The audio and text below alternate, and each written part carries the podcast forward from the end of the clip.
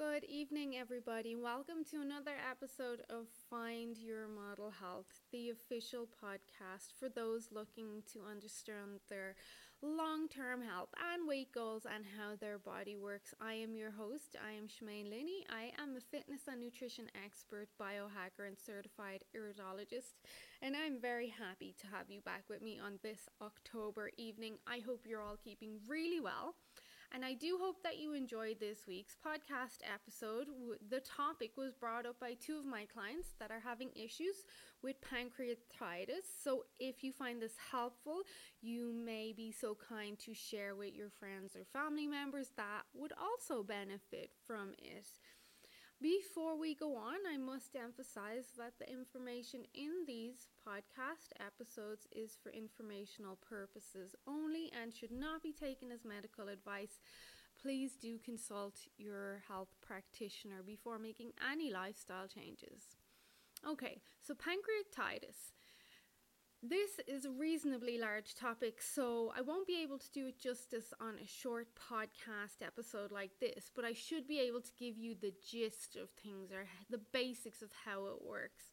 So, when we look at pancreatitis, generally we are looking at your acute pancreatitis, your chronic pancreatitis, or the more severe necrotizing pancreatitis.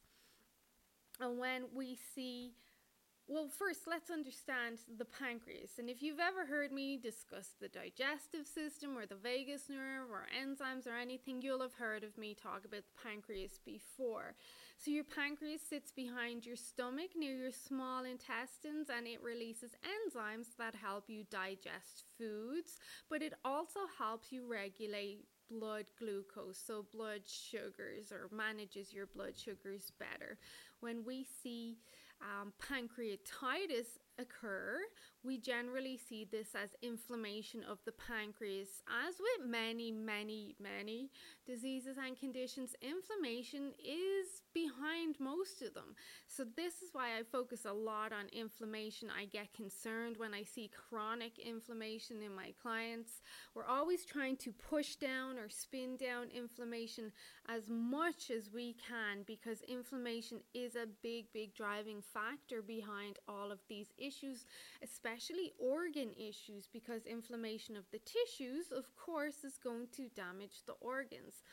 But pancreatitis can come and go quickly or it can be a chronic problem. And just because it comes and goes quickly does not mean that it's not going to be serious. You can get pancreatitis that'll come on really quickly, that's quite serious, and that's where we see this necrotizing pancreatitis.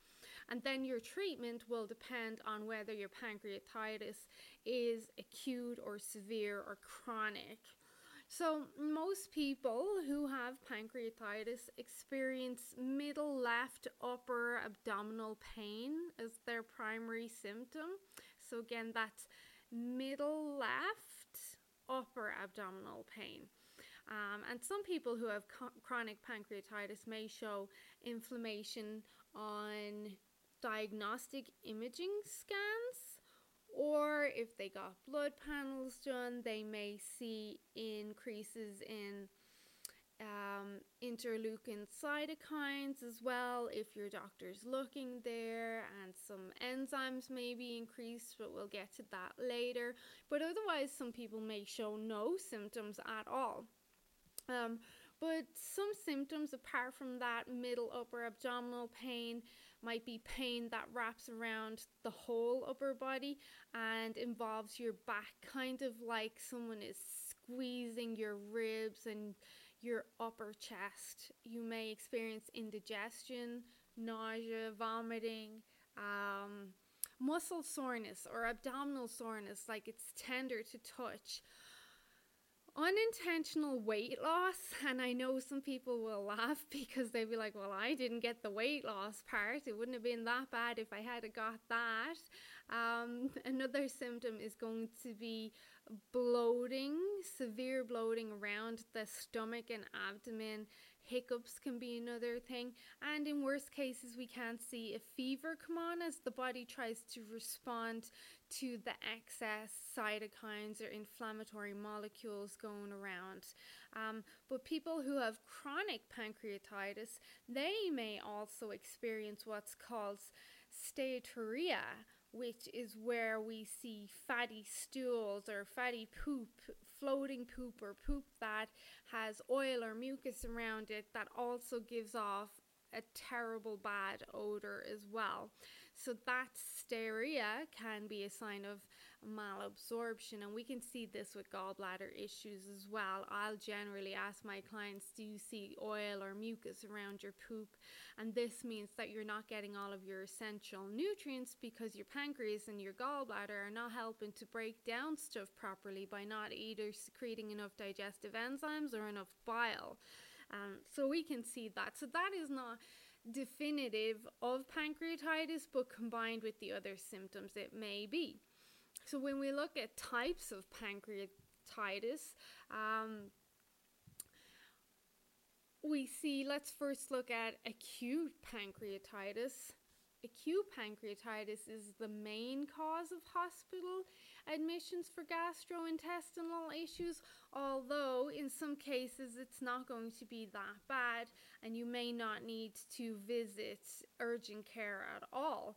Um, so, when we look at acute pancreatitis, it's not commonly connected to organ failure and it generally is the milder form of pancreatitis the mortality rate around that is less than 1%.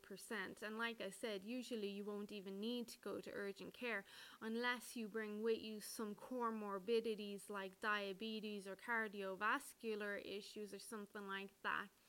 Um, whereas with the more severe pancreatitis, we can see the person develop more severe issues and can even develop sepsis or septic shock and even then multi-organ failure and worst case scenario death. Mortality rate with severe necrotizing pancreatitis is between 50 and 40 percent which is shocking. Um, and I'm not saying that to scare you, just for your awareness. So, according to the National Institute of Diabetes and Digestive and Kidney Diseases, around 275,000 Americans are admitted to hospital for acute pancreatitis every year. So, the onset of acute pancreatitis can be very sudden in regards to symptoms. You may have something going on for a few weeks, like I said, but not experience any symptoms. And then all of a sudden, things get so bad that you start to experience the pain or whatever. Now, the inflammation usually clears up within several days after treatment begins, um, but worst case scenario, you may require hospital stay. Acute pancreatitis is much more common in adults than in children, generally because children have better bacterial profiles. They metabolize foods and stuff way more effectively than we do. As we get older, our bile production goes down, our metabolism goes down, we start to produce less enzymes. So there's a whole load of things. We generally become more insulin resistant in my opinion, this is why we see that pancreatitis is more common in adults than children. Um, and then this acute pancreatitis, if not taken care of, and if you do go through treatment and don't change your lifestyle habits, your nutrition, your activity, how you do certain things, if you fast, if you sleep, all this, if you don't address those as well as receive your treatment, your condition can turn into chronic pancreatitis. Um, especially if you smoke or drink alcohol regularly. But when this happens, it means that just because your pancreatitis is cleared up this week does not mean it's not going to come back with a vengeance in a few months and then a few years and you could constantly be battling it for the rest of your life. So that chronic pancreatitis is long term chronic inflammation of the pancreas, which is not just words, it's quite serious. Any sort of chronic inflammation is very, very serious. And sometimes I think people don't actually understand the damaging, life altering effects of having chronic inflammation. And like I said, that can come back consistently or continue to occur over a long period of time, even over your life.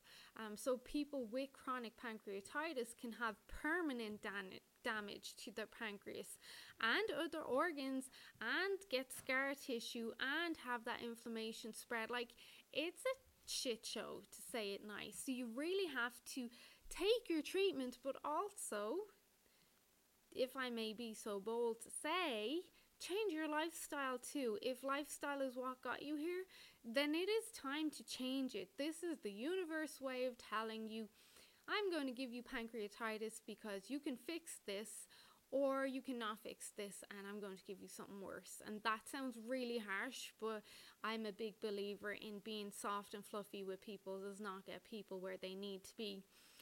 Pancreatitis can cause diabetes.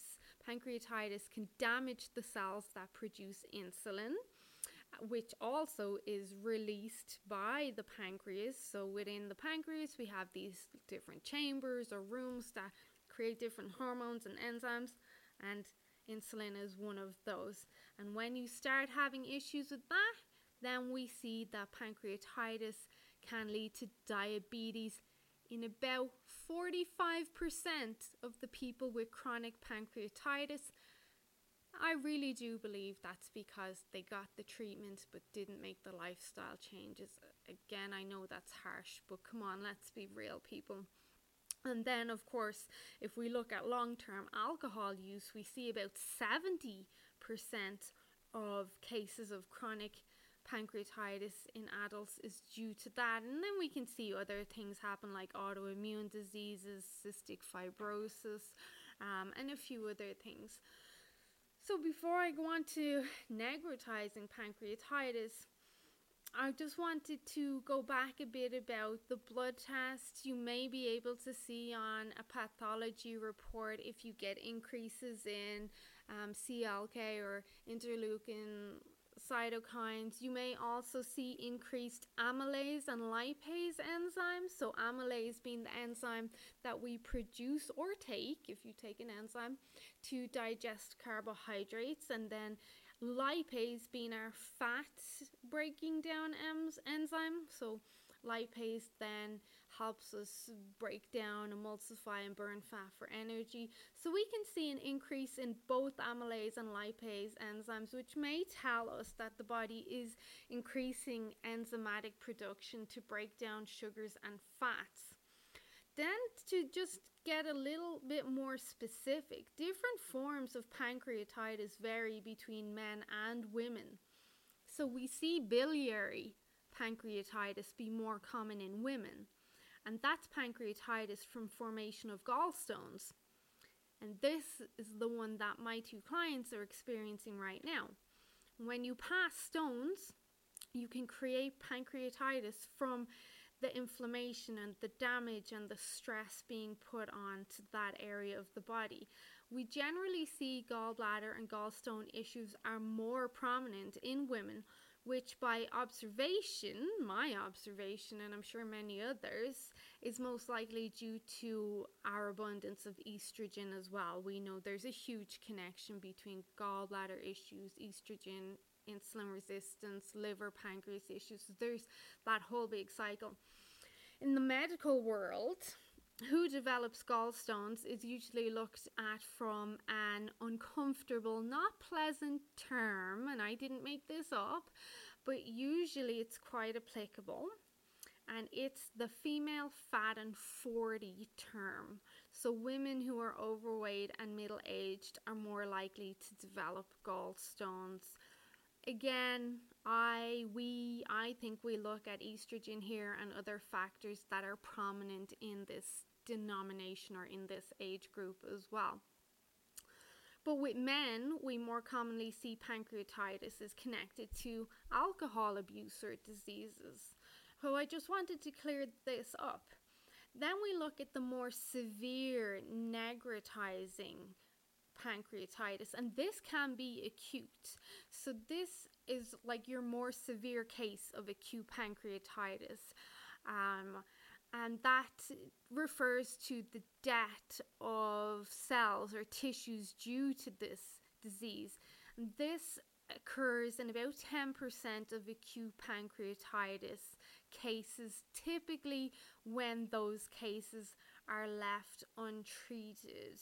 Um, and this is why it's so important to always seek some sort of medical advice when you're experiencing symptoms that you may not have experienced before. And this necrotizing pancreatitis or this severe acute pancreatitis is highly connected to multiple multiple organ failure and like I said sepsis septic shock and then death unfortunately um, so inflammation from pancreatitis causes the digestive enzymes to leak in back into the pancreatitis and this then can result in damage and death of the cells and the tissues leading to this necrotizing pancreatitis in this case, your doctor may order an abdominal ultrasound or CT scan to diagnose what's going on or see how severe it is right now.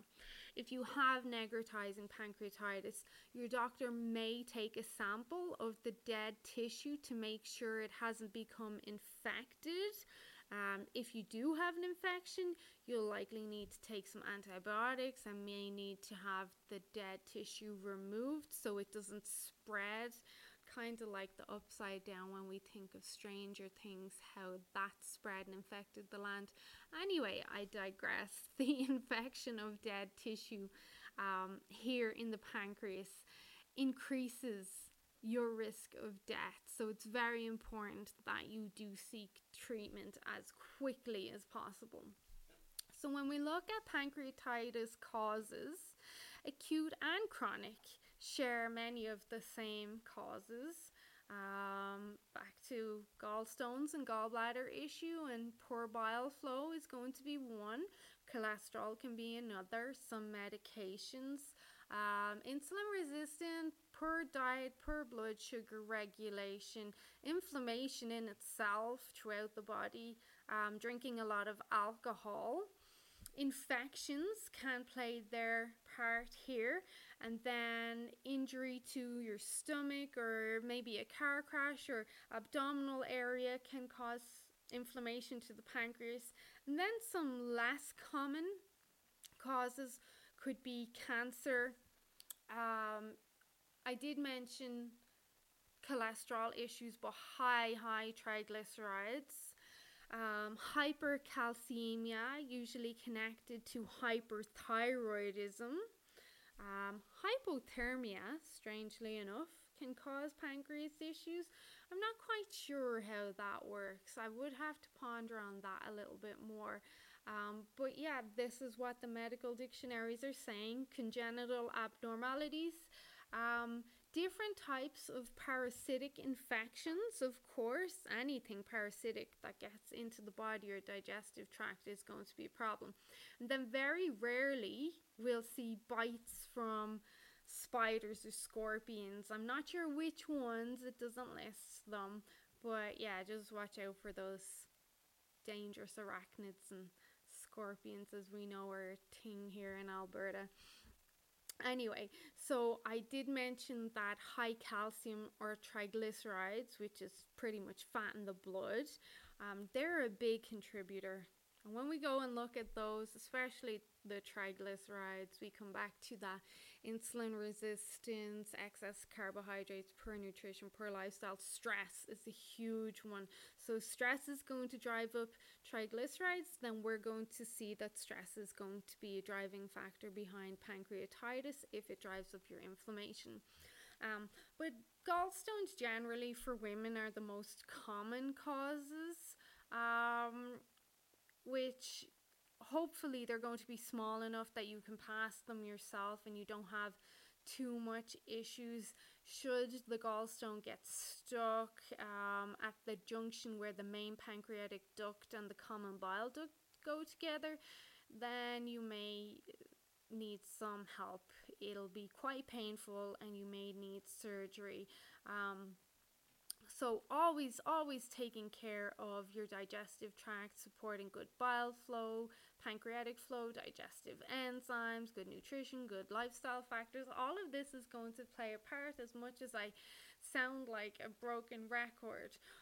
So, just to wrap this up, how would your doctor diagnose it? Well, hopefully, they'll take a look at your symptom picture. Um, they'll do an ultrasound, MRI, maybe a CT scan. Some of them might look at that pathology report, looking at your bilirubin levels, maybe uh, those enzymes, those inflammatory molecules. Maybe even they might look at blood sugars and insulin.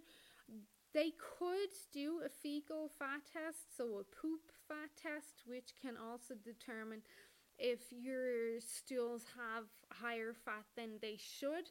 Most of the time, though, I feel you could just see this yourself by looking in the toilet. If your poop floats most of the time, then you know there's a lot of fat in it, or if you see an oily film or mucus around it, you know you're probably having issues emulsifying the fat or breaking down the fat. Um, and then lastly, there is a pancreatic function test.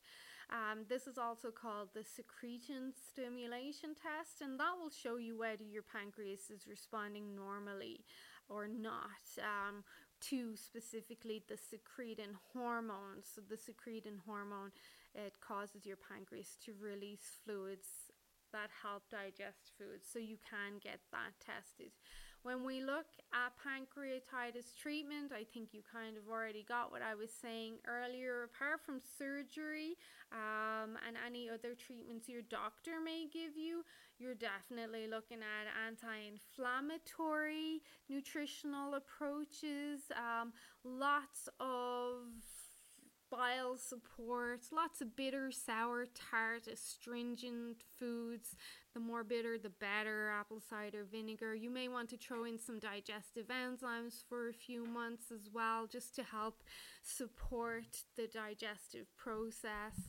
Um, you can look at other stuff that supports vagal nerve activity, like singing or humming, and nose breathing. There's a whole lot of stuff you definitely want to pull back on trans fats are a big no. So anything deep fried, hydrogenated, processed foods probably a big no. Margarines, vegetable oils, stuff like that. No, no, no, no, no. Watch your consumption of specific carbohydrates. I would probably monitor fructose because if you're already having issues with the gallbladder and the pancreas, then the liver is already going to be overburdened, so we don't want to be loading that up with fructose either. So, fruits, we would want to monitor them there. Want to keep caffeine minimal. Now, caffeine isn't something you need to completely eliminate, but we want to be smart about it. Maybe two cups a day just because caffeine can help, and specifically coffee can help with the production of bile and support good digestion. Um, you may need to pull back on portion sizes. I would look at fasting, definitely movement, so exercise for sure to improve blood flow, circulation, insulin response, stuff like that. Um, and then your supplements are going to be well herbal teas for sure. Anything that's going to support the gallbladder, the pancreas, the liver, the kidneys, the urinary tract, the blood, pretty much the whole body your herbal teas, your anti inflammatory. You may need to go higher dose on some supplements to spin down that inflammation at specific times of the day, too. Something like this is not going to be fixed though in a week or two. If you do this, this needs to be a lifestyle change because you have been given a chance now. You've been given a warning and a chance to kind of get your act together. And I mean that in the nicest, most loving way. Um, and if you smoke, stop smoking. It's such a waste of money. I don't I always say to my kids, I don't even need to tell you that smoking makes you sick or gives you cancer. It's just a waste of money and we all work so hard for our money that why would you pretty much throw it down the drain? There are some other anti-inflammatory biohacks that you could try. You could try some cold therapy or cryotherapy as a friend, not friend, a favorite of mine.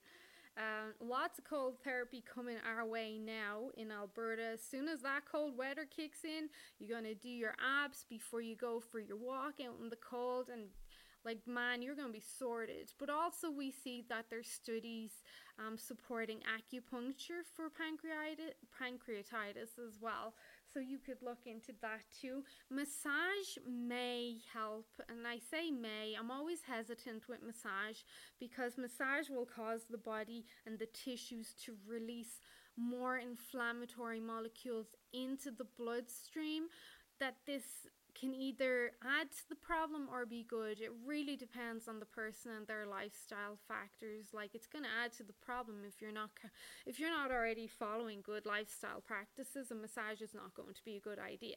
But if you have a massage and then after that you know how to support your different phase 1, phase 2, phase 3 of detoxification and all that sort of stuff, then you may be fine. But massage, as much as I'm sure many people are going to hate me, and I have clients that are masseuses I'm always always hesitant and we see it and I know a lot of my clients will back me up in that when they have a massage on a Thursday or Friday we'll see it's going to affect usually their way in on a Saturday because they have that increased inflammation and I'm going to stop right there before I overwhelm you even more. Like I said, this is a huge topic um, it's very hard to go into a lot of detail or do it justice in the space of time I've been talking, so 26 minutes, but I think that's enough to kind of give you the gist.